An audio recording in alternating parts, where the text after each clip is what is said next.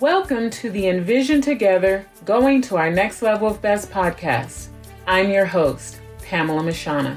Join me on this bi weekly journey of empowerment, where you'll hear hands on advice from lifestyle experts, educators, authors, spiritual leaders, and many more who will share tips on how to triumph personally, professionally, and spiritually. We explore timely topics such as overcoming anxiety and fear, educating the reluctant student, cultivating lasting relationships, and strengthening our faith. My hope is that the insights offered on the show will help us envision ourselves using our unique gifts and talents on greater levels for greater purposes. Welcome, Jerry Fu, to Envision Together, going to our next level of best podcast. I am so excited to have you. And if you will just briefly tell us about yourself.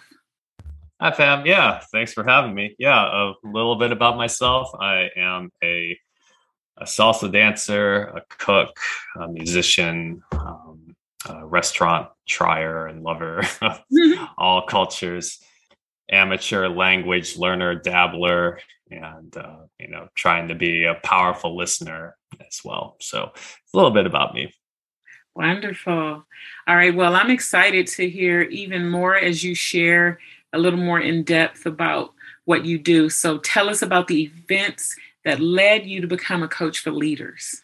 Yeah, yeah, it's a it's a winding journey. It first started as a the idea of being a doctor planted by my mother and some well-meaning relatives when I was very young. Because I had I had two cousins I grew up with who both went to Harvard and then also went to medical school. So had a had a high bar set for me early no pressure here. Yeah exactly. And um, yeah, so had an idea of healthcare. Uh, didn't really have anything else I was really that interested in or good at uh, when I was younger. So yeah, let me just become a biology major and go to med school because I thought that would be the path. And mm-hmm. then I got a C in organic chemistry, and you know, in in Asians' eyes, right, that's death. Like you don't recover from something like that. So to uh, to spare myself the embarrassment of you know being waitlisted or even rejected from med school, I said, well, let me pivot to something else. And I said, well, I still want to do healthcare, but what else is available to me? So I said, well, pharmacy seems pretty promising, and so. Uh, applied to pharmacy school, convinced them I would make a good pharmacist, and got accepted. And um, here's where the road got interesting was you know my mom and i were at odds about what my career should look like. Hmm. uh, ironically enough we both thought i wanted to go into chain pharmacy. I just didn't want to work for the chain pharmacy she thought would be best for me. But uh. even though she never worked a day in her life in chain pharmacy or any pharmacy uh, she was still she mom still knows best. So um, she did her research Oh yeah, she well she th- she thought she did enough research, or she had enough friend recommendations on her side that she thought were more credible than any any experience I had had, you know, right. working in pharmacy. Um, and so, you know, all growing up, you know, still very conflict averse, still very uh, much about people pleaser, and so you know, I just didn't have the energy to fight my mom's uh, you know insistence. So I agreed to work for the pharmacy that she thought I should work for. But quickly became unhappy mm. with it.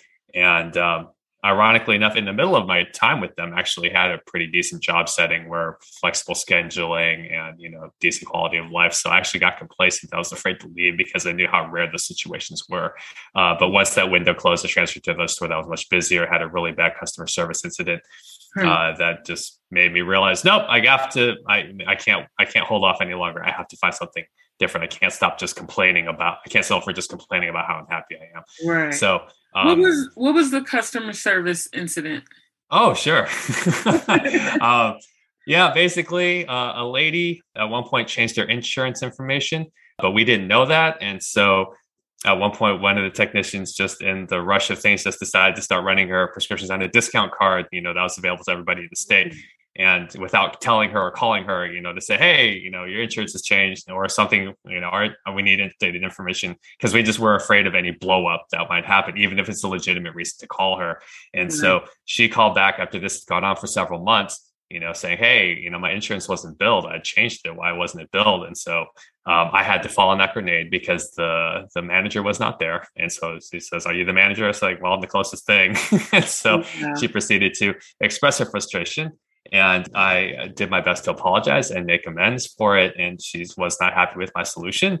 We both ran out of nice things to say. And even worse, after I hang up the phone, uh, my uh, other pharmacist was on duty at the time gave me the stink eye and basically said that you know how dare i you know antagonize this patient even though i knew i was doing everything i could to apologize and the fact that she didn't have my she didn't even take the time to hear my side of the story or decided i was wrong or no matter what.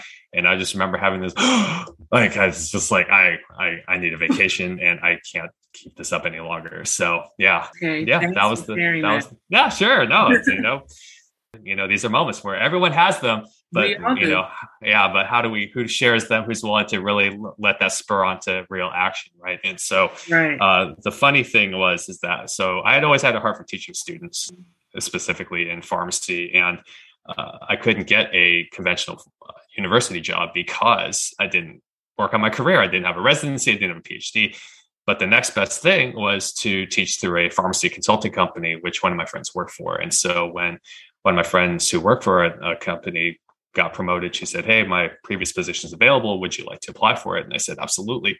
And so I, you know, got through the interviews, convinced them that I was worth taking a chance on, walked away from a full time job, you know, with benefits and all the things that my mom told me that were important to me, you know, for this part time job with the idea and hope that I could earn my way into a full time position with this company. Right. So I'm moving from Tennessee down to Texas. I have no idea what my life is going to look like at this point. I was just, but I was excited for the future that I could have with this company.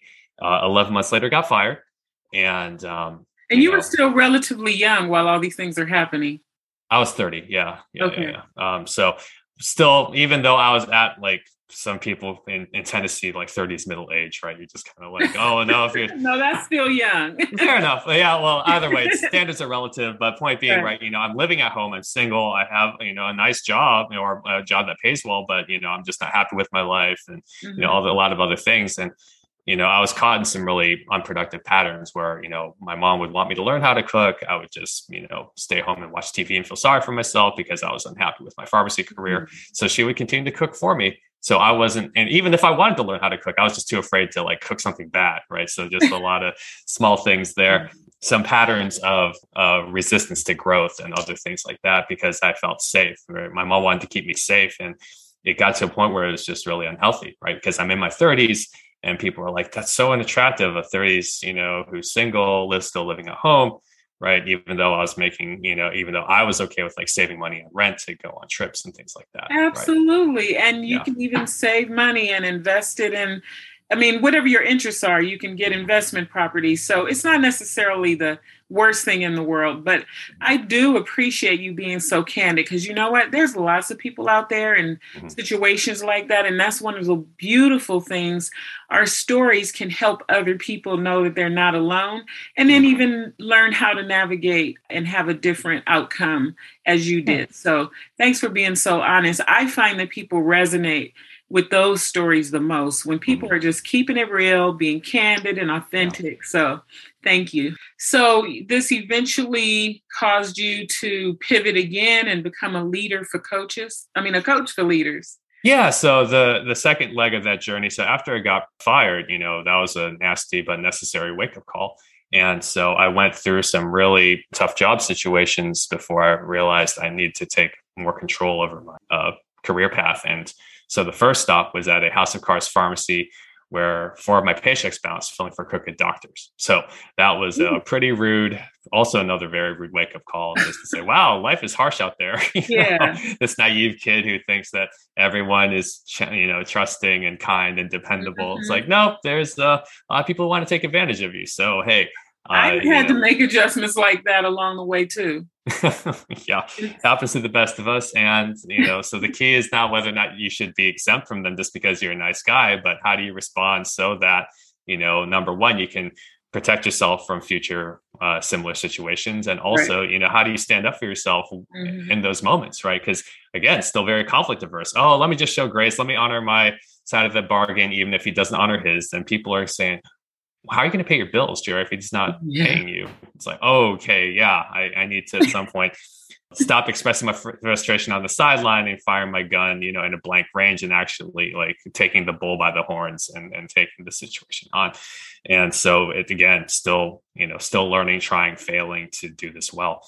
So the next job, my friends get me out of that and get me on with a company that's legit, but they say, hey, money's really tight, so we can't pay more than eight hours a week.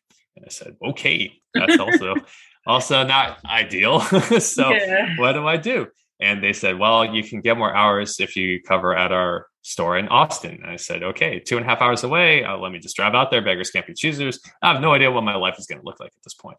And that summer was a key moment because I was asked to help teach leadership workshops through a pharmacy leadership nonprofit some of my friends run. And so teaching leadership gave me the confidence to believe that maybe I could actually be good at this. Mm-hmm. Because before I said, wow, leadership is hard, conflict is hard. I don't want to look incompetent. I'm tired of failing at it. So I just, I'm just not going to deal with it. I just don't have the energy or capacity. I don't believe that's possible. And so now I actually gave myself the possibility of, hey, well, what if I could be good at it? How would I carry mm-hmm. myself? What kind of work would that involve? And so when a full time manager position opened up in Houston a couple months later, I knew I I wanted to come home, and I knew I couldn't stay scared. I needed to take on this challenge, and I, I missed my Austin work team. That was a great team. It just mm-hmm. wasn't home. So I continued to try, struggle, fail. I get written up because my technicians are acting out of line, and I'm not doing more to discipline them or even fire them. And so again, tough lessons where my attempts at grace were actually passive, right? Uh, it wasn't showing grace in the event of, hey, let me cover for them because they've had a tough day. I'll do this. It is no, they're not pulling their weight and I'm not calling them on it, right? right. So all this was causing you to develop more and more into a leader that gave you the insight to be able to coach leaders and then come up with these other great things we're about to talk about. Exactly. Yeah. You know, you gotta, I gotta skin my knee a couple times because sometimes the only way you learn is by being in the middle of the situation, right? Mm-hmm. Uh, there are insights that you don't get until you yourself, you know, you can learn about driving, but until you get behind the wheel, right? There's only so much you're going to be able to understand. So right. this is one of those moments. But yeah, all that to say, to wrap that side up, yeah, the only reason I got a job interview after that uh, was that after the company had their funding pulled was they said, "Wow, you have your leadership resume, you know, leadership experience on your resume," and I said, "Wow, you know, that saved my career." But the job mm-hmm. options were still limited. I got more job options, but they would only last like one or two years at a time. And so when my previous employer went under, I said, "Well, you know, I'm tired of chasing scripts. I'm tired of fighting insurance companies, but I love these teaching these leadership workshops. Mm-hmm. So how do I do more of that? What kind of career would that look like?" And so I declared myself a coach still scared of failure and rejection. And it wasn't until the pandemic hit. I said, how much longer can I afford to put this off? So, yeah. you know, opened up last year, still try, struggle, fail. I'm doing private tutoring on the side to help with cash flow and appearing on podcasts like this one to increase visibility and network. Uh, but yeah, you know, it's it's the plane still has a little bit of fuel in it, so I just mm-hmm. got to work a little hard to get it off the ground. well, I really enjoy hearing your story and hearing how you're pivoting, and that's exactly how we all succeed. Everyone kind of falls, fails. Uh, you have to try again so I applaud you for that. And you know what? You're going for what you believe you'll be happy and passionate about. So tell me about what are some of the common mistakes that people make with conflict and how does your framework make a difference in bringing resolution you told yeah. me this framework before so give me more details expound on it for my audience sure sure so uh, my framework involves five steps so the most mis- common mistakes this framework helps you overcome, number one is avoidance, right? Because people think, oh well, if I just stick my head in the sand, maybe the problem will go away on its own. Maybe, maybe the storm will finally blow over. Yeah. It's like, mm, you can you can try that, but the chances of that happening usually a problem rarely solves itself. Right? yeah. Um, second is charging ahead, right? They say, oh, I'm tired of this. Okay, so that's a good blessing, but you know they charge ahead they don't do their homework right and all of a sudden uh, they have to apologize for two things number one for antagonizing the person and then also number two getting the story wrong right mm-hmm. so it feels justified but it's not accurate uh, a third common mistake is overcompensation right in, in in the process of avoiding these conflicts they just maybe say well you know they keep making this mistake uh, so let me just fix it for them, right? If my technicians type up a prescription wrong, okay, let me just fix it. Maybe they were busy uh, or occupied or distracted. But now it happens again, the same mistake. And now it's like if it's my choice to either address it or my choice to continue fixing it. And now if I continue to fix it, now I'm doing two jobs for the price of one. And now that's how I get burnt out, right? Because mm-hmm. I'm doing more than what I'm supposed to do. Right. Uh, and then another one that came up recently is interrupting. that's also mm-hmm. a fun one when people think they hear enough and they want to defend themselves and next thing you know no one's really listening to each other you know now it's just uh now it's just a shouting match right? Because now people feel disrespected. And so these are some of the common mistakes people make. And so the framework that i have involves five steps. Number one imagine what a successful conversation would sound like. So first you have to give yourself the possibility to say hey you know if this goes well you know what kind of words would be involved? You know how do how would i feel? How would they, i want them to feel after having this conversation right? And right. so so when you're able to first because what happens like when most people do this oh i don't know what's going to happen but i'll just charge in there and it's like no if you don't go in with a, a plan right? How how likely is success? So first imagine what the destination is right? Uh, the second is to uh, get 10 seconds of courage. Just drum that up just really quick. Okay uh, let me send that email. Let me send that text. Let me pick up the phone. Because a I lot of people that. I love yeah. that. 10 seconds of courage. I feel like you're making it accessible. Okay, I can do this. Mm-hmm. I can get over my fear for 10 seconds and just yep. dive in. exactly. Yeah. Because most people think, oh, well, I don't feel courageous enough yet. It's like, well, you never will. so yeah. you just need you just need enough to set that in motion and then shut the gate behind you, lock the gate behind you so that you're like, oh, I can't backtrack. It's like, nope, you gotta yeah. you gotta start this. Get it started. I'm gonna carry that with me. 10, all I need is 10 mm-hmm. seconds of courage. Yeah. So thank you. yeah, absolutely. Right. And I do it all the time because I'm just like, oh, I don't want to deal with this mistake again. But 10 seconds of courage, 10 seconds of courage, 10 seconds of courage, go. And then that's pretty much it. I'm happy to admit that, guys. This is my own, I'm following my own advice and taking my own medicine. Right. Right. Um, third is to script your critical moves. So don't just think, oh, I have to organize this thought in my head. It's going to be very anxious and frustrating and distracting. So just put it on paper, right? Imagine uh, what are the things I need to address because I, I want this raise. I need to talk about my raise with my boss. Okay, what are the points I need to make? Right? How do I strengthen my case? Let me write all those down. Let me organize it in a flow that sounds logical. Okay, now that's on paper. Now I can organize it. Now I have an idea. Number four, rehearse these moves, right? You have to train in the dojo before you fight on the street because if you just mm-hmm. simply memorize the steps, right, that's not going to be enough. If you practice in front of a mirror, though, and you say, okay, how's my body language? How's my tone? Do I project confidence and calm and am I collected when I say these things, right? Mm-hmm. Um, role play with a friend, right? Hey, can you pretend to be this boss and you know anticipate pushback or barriers that I might encounter, right? And then finally, do it, right? You've right. done the homework, you've done the research, you've made a plan, and for you to remember that uh, your hesitation is costing you this raise, right? Mm-hmm. If you don't engage this conversation at all, you don't get the raise. You shouldn't expect your boss to hopefully, oh yeah, finally he'll get around to giving you one. You, right. have, to, you have to set that in motion. So yeah, follow through, right? I want to validate your step number four too, because right. I used to do acting. I majored in theater in high school, and mm. I remember rehearsing my lines in the mirror and in front of family members and I put a lot of effort into it, but it mm. did make such a huge difference. And do you know because i have that background when i'm in situations whether it's work or defending my dissertation or whatever it is mm. i naturally gravitated back to those behaviors and it really does work i literally i'm in a habit of rehearsing before mm-hmm. the actual encounter whether it's interviewing whether it's defending the dissertation or i mean there's a plethora of reasons why I've used this, but I know for a fact that that works. Beautiful. Yeah. Yeah, that's great. I mean, yeah, it's.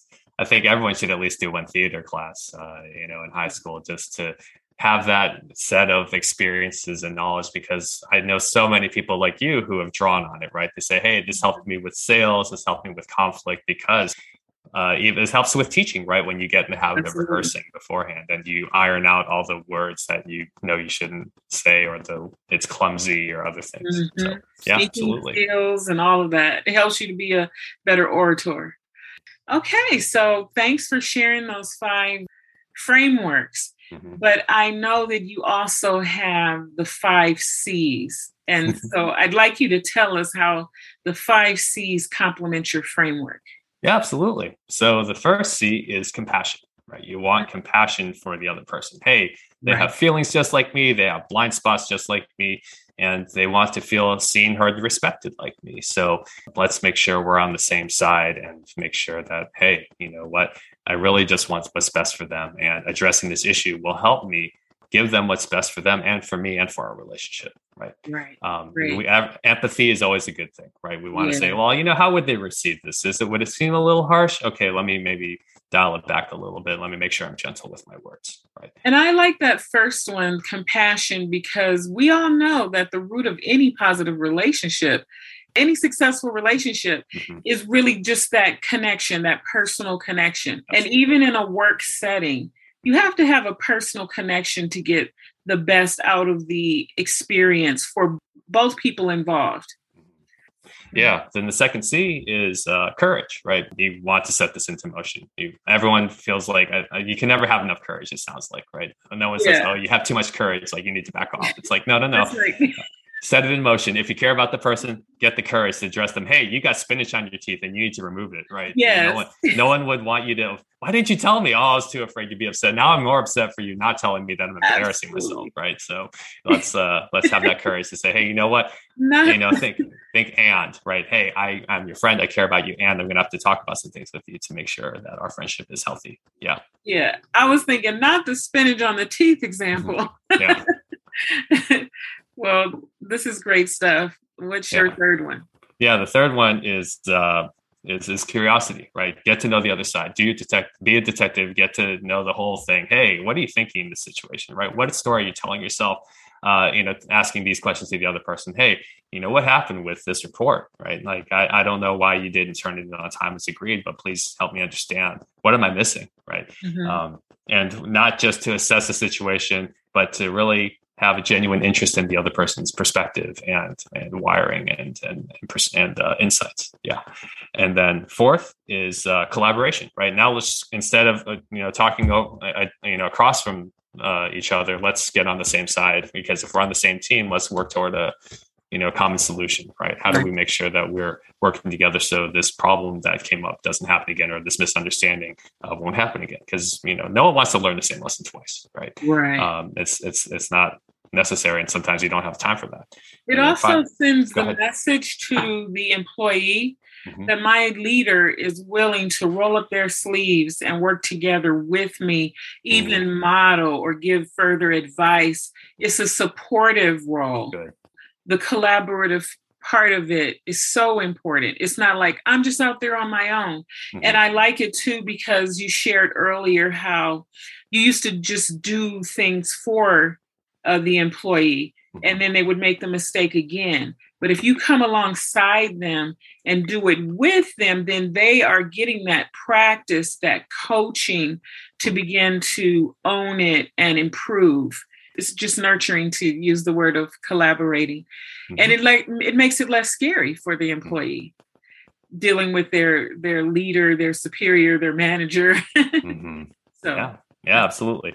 Finally, uh, closure you want to strive for closure you want to get to a solution that you may it may not look like you know what you think is best uh, you know all you need to do but you need to be confident that you can find one with the person you're collaborating with right to say hey let's come to an agreement i, I know i'm gonna have to make some concessions and you know in making those concessions right there there's more buy-in right there's more a higher chance of success because people both feel like hey you know i have a stake in this because we actually listen to each other and right. we're working toward the same goal hey let's make their company money let's make sure we're not dropping the ball in house and we're sinking the boat before it reaches you know the finish line right so mm-hmm. let's make sure we do that great all right. Well, thanks for sharing those. I know that the audience is listening, and whether they're a leader at work or a fellow uh, you know, an employee. I think you've shared a lot of stuff that people can reflect on and navigate more successfully. So, what advice would you give your younger self? You mm. shared a lot of information about where things may have even gone wrong in your personal life and your professional life. What, what would you say to your younger self? Uh, yeah. Um, number one, you know, realized that failure isn't fatal because when I got that C in organic chemistry, the story I told myself was, well, you know, no med school would accept me mm. uh, having this on my transcript. Wow. And I, I rejected myself even before I gave them a chance to reject me. Right.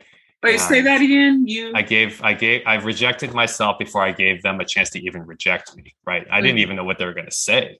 But I just said, you know what, uh, if I were in their shoes, I wouldn't take me either. So let me just spare them both the the you know the song and dance of like getting that rejection letter or getting that waitlist letter because I I don't want this shame of my parents and everyone else getting questions you know oh you know your son is smart and talented you know he graduated top and you know or in the top 10 of his high school class right? But then all why why did he get waitlisted for med school? Like you know that we like in hindsight right that that scrutiny is nothing but it's the self-sabotage when you do that it so is. you learn or self fulfilling prophecy. So you learn that failure isn't fatal. Mm-hmm. That's great.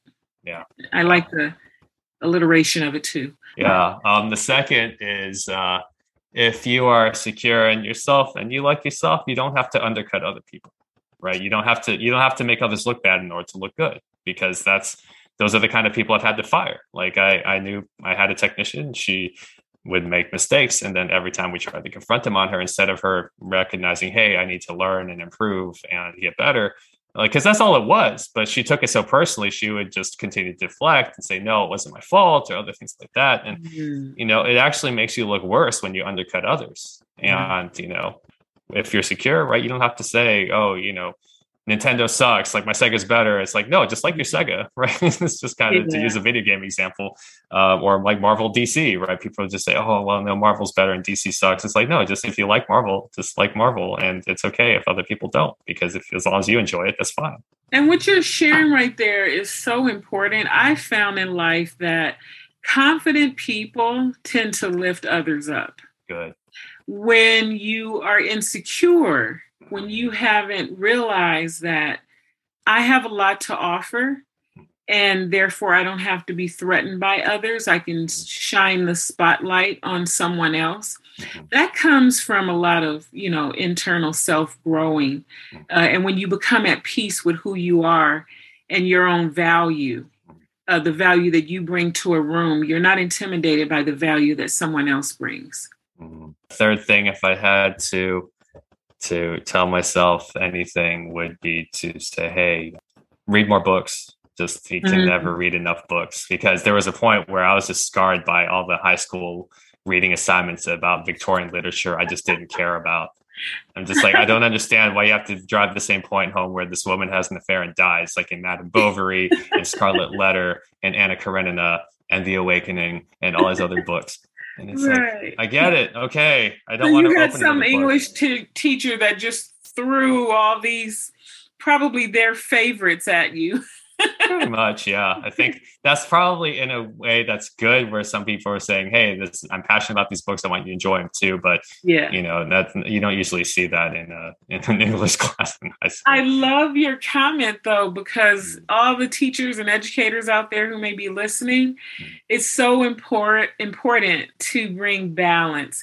I think it's great to read the books that you just mentioned, yeah. but no one wants to read just those. Mm-hmm. We have to have a variety and how healthy it is to pay attention to who's in the classroom mm-hmm. and maybe make choices that would draw people from diverse backgrounds into the reading. So that's important. Thanks for sharing that. Absolutely. Tell us about the three powerful questions you use as a leader? Mm, yeah, I love good questions. Um, the so one of my favorites is what's the real challenge here for you? Mm. Um, and so, because a lot of times as a leader, right, or if someone's just asking for advice, they come to you with what's actually a surface level problem. So you know they give you the immediate symptom, right? Oh, I got a scratch. It's just like okay, well, you know, just put some put a band-aid and wash it off you'll be fine. It's like well no there's a bigger problem underneath that you haven't even bothered trying to explore. So to ask that question right it allows the person you know presenting to think about and evaluate their situation and say oh you know what's the real challenge here? So for me if someone asked me that said hey my business is struggling and you know they say what's the real challenge jerry? And I would say, oh, it's uh, my own fear of rejection. So mm. you know, it's not about oh, you don't have a good sales process or things like that. It is oh, at the heart of it all, right? Uh, you're just afraid to put yourself out there, right? right. So, oh, that you know, I don't want to admit that, but you know, uh, that's what I need to work on, right? So that's one of one of my favorite questions to ask, and it works for me too. The second question uh, I like is, uh, what's the next action? Uh, I like what's the next action because it undermines the victim mentality, right? It cuts down on complaining because now people are moving forward, right? Because you have to say next and you also have to say action. So it's not just about looking forward, it's about doing something. So right. this question is very powerful in that in that regard. And then um, a third is, uh, you know, what's your biggest takeaway from like a lesson or an experience or things like that? Because it forces people to distill, not forces, but it it helps people focus and say, okay, well, you know, oh, here's three things. I said, well, what's your biggest, right? You know, and you mm-hmm. have to cut out the good uh, in order to really focus on the essential. So right. um, those are those are three of my favorite questions to ask people. Great, thanks. So it is my custom that with every episode, I have this one final question that I ask all of my guests, and this is it. Which one final gem can you leave with our audience today this is the single most important idea shared that if people don't remember anything else, this is what they should know from you to go to their next level of best regarding the topic we've discussed today. If I had to say anything, it is whatever you decide, it's your decision. Whatever you decide, it's your decision. Wow. Yep. Tell us more about that. Yeah, sure. Say, you know, we're dealing with a conflict, right? It is your choice to engage or or avoid right? Mm. Um, if I chose to continue to pursue med school instead of you know settling for pharmacy school or, or pivoting to pharmacy school, then that's my choice, right? Um, I don't have to ultimately, yeah, the fear of rejection. I allowed that to dictate my choice, but the choice, right? I had I acknowledge it now. Oh, it was my choice to not apply to med school. And same thing with you know trying to write a book. At one point, I had to make the decision to say if I do not have a workable draft by October of 2020, I will stop and that was my decision to consciously realize, okay, I'm not going to put any more time into this, no matter what I've invested in it previously. Oh, but I worked so long on it. It's like, okay, no, it is still your decision to either work on it or not. Right. And so, yeah, same thing with career, same thing with who you date, right? Or same thing with what kind of car you want to buy, you know, with simple choices, whatever you decide mm-hmm. to eat, right? I choose the candy bar today over the cabbage. Okay, well, you right. know. it's almost, it makes me think of you made your bed, you have to lie in it. Good. Exactly. Yeah. Right. It lets you, you but can, I, go ahead. I have to say, it makes me think of something else too. Go for it. It makes me think of when I was much younger and I sought advice from others. I would almost let their voice override my own thoughts, and I'd get clouded by mm-hmm. what they thought was best for me Mm-hmm. and I would make a decision based on their advice. And if it went bad, I found myself at a certain point in life reflecting and saying, that's not even really what I felt.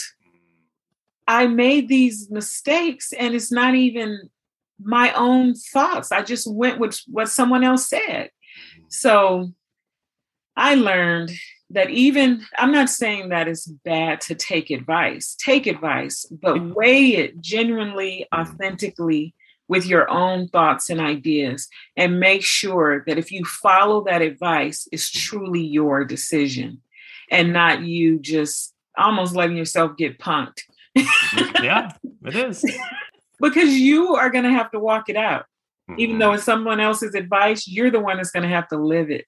Yep. You're you're making that bed based on somebody else's advice and you are going to have to sleep in it so mm-hmm. yeah and it's you know i think of situations now where i realize you know freeing myself up i don't have to solve your problems right mm. it's not even if someone says jerry please solve my problem and then it's like well you know i'm just going to ask you questions you know what's your next action you know what's yeah. what's what's the real challenge here for you right because a so quick it's example. a Socratic process. It's a Socratic process.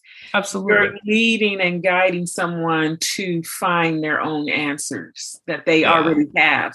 And that's the funny thing about it. We do already have the answers inside. Sure.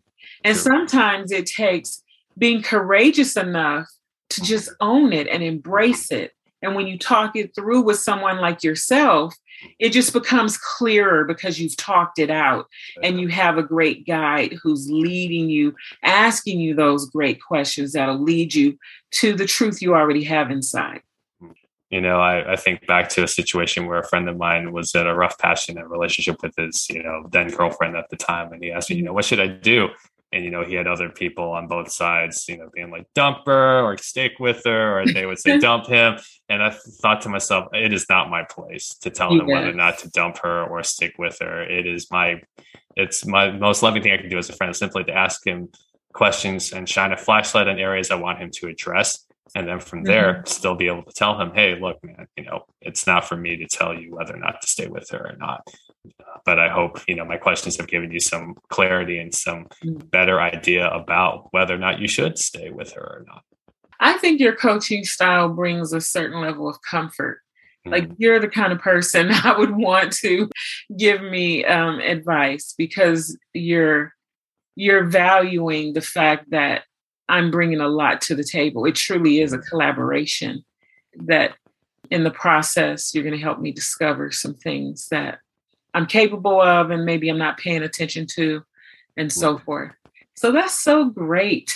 What would you then recommend as maybe the top three uh, books that you would tell someone um, if you, you know what, I'm not even going to put a, I'm not going to put it into a certain frame. Just what are the, what are the first three books that comes to you that you would recommend to the audience? Yeah, sure. Yeah one of my favorite ones that's gotten a lot of feedback is uh, barking up the wrong tree everything you know about success is mostly wrong by eric barker.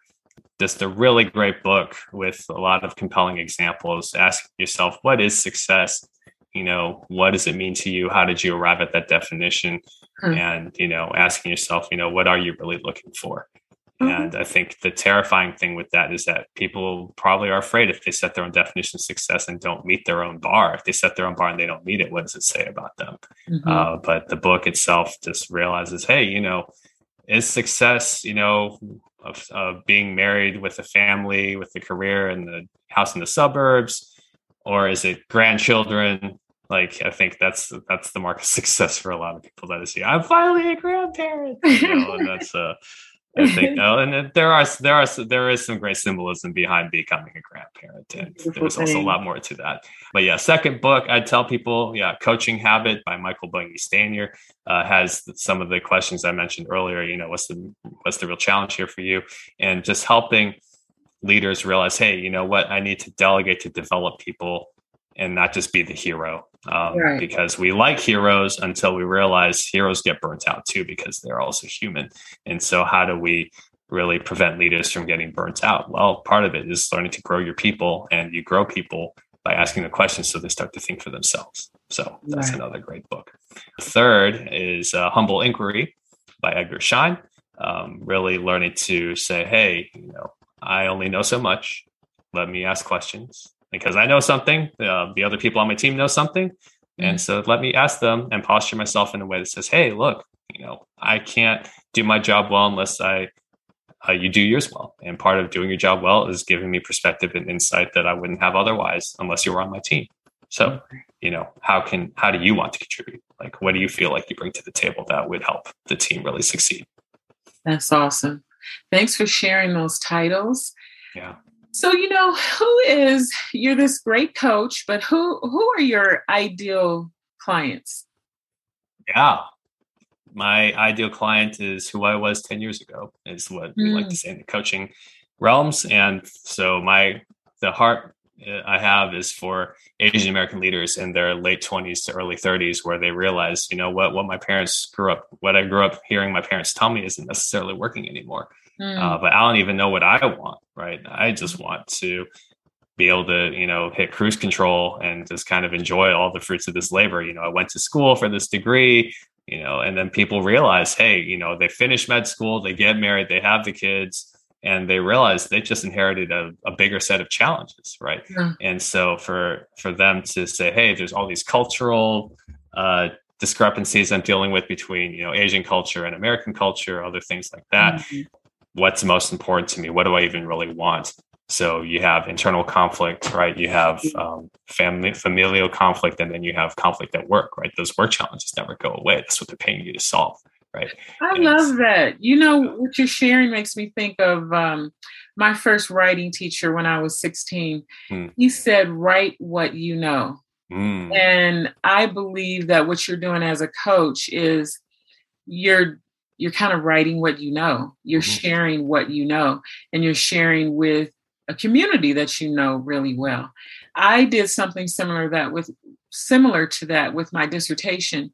I know there's lots of children that need to be helped in the school environment, but mm-hmm. the story that I know best is that of the journey of an African American. So mm-hmm. I totally get that. nice. Yeah. Yeah. And so, yeah, that's a, you can work with any paying customer really, but this is who I really have a heart for. Yeah. So you have a niche and a heart for of the Asian community. Mm-hmm. And I totally understand that, but you're open to any client who feels that you would be a good fit for them as a coach. If if they were to listen to this podcast and say, you know, what he shared, I it really re- resonates with me. They can still contact you and and you take them on and help them. Of course, yeah, yeah, yeah. You know, if these are pain points that resonate with you, sure. If you think my help is is worth is worth hiring to to guide you through these things, please do. But if not, hey, you know, find. My hope is that you do find a coach. If I'm not the best fit, yeah, find a coach who is. Please do. Wonderful. Please share any information that you would like to give about how my audience uh, might contact you or uh, know about books or websites or anything you have out there that you want to share. Certainly, yeah. Um, you can connect with me on LinkedIn. Um, you can for and find me there or uh, all the goodies come from the website, which is www.adaptingleaders.com. There is a free downloadable guide on a framework for uh, having these hard conversations, much that we unpacked in, in our episode together. Uh, there is also a, a, free blog on useful leadership literature and other life hacks uh, if you want to check that out. And you can also schedule a complimentary 30 minute call and share your story, share a challenge you want some help with.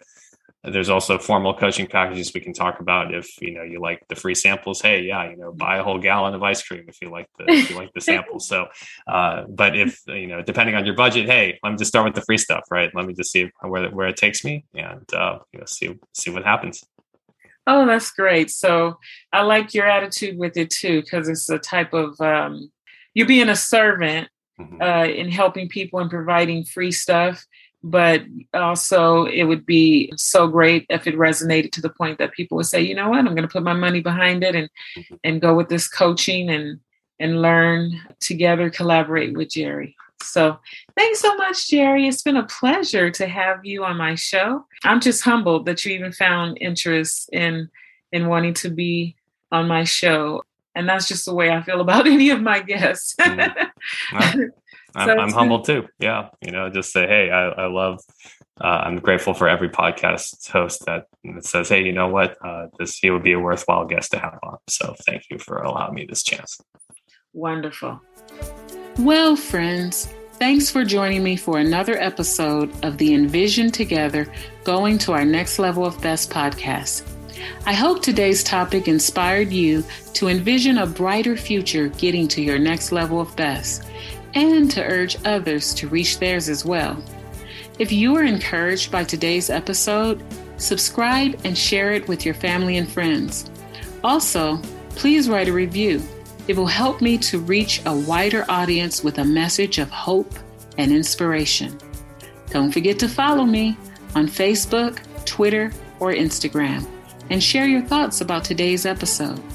Until next time, envision the future you want to see.